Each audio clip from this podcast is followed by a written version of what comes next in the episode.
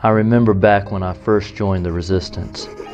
For the first time in my life, I was beginning to see the devil for the liar that he really was. He would set traps for me.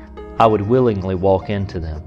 Everything would seem fine for a season, but then they would explode, leaving fragments of my shattered life all over the battlefield. Of course, back then I didn't even understand it was a battlefield. I would chalk it up to, hey, that's life bad things happen. Then he would lure me in again. He seemed like my friend, and the offer was so tempting. When things went wrong, he seemed to console me. Now I realize that was only to bring me back so he could do it again. Every time things blew up in my face, he was laughing his head off over in the corner. He hates us. He despises us. He wants to drag every living soul to hell.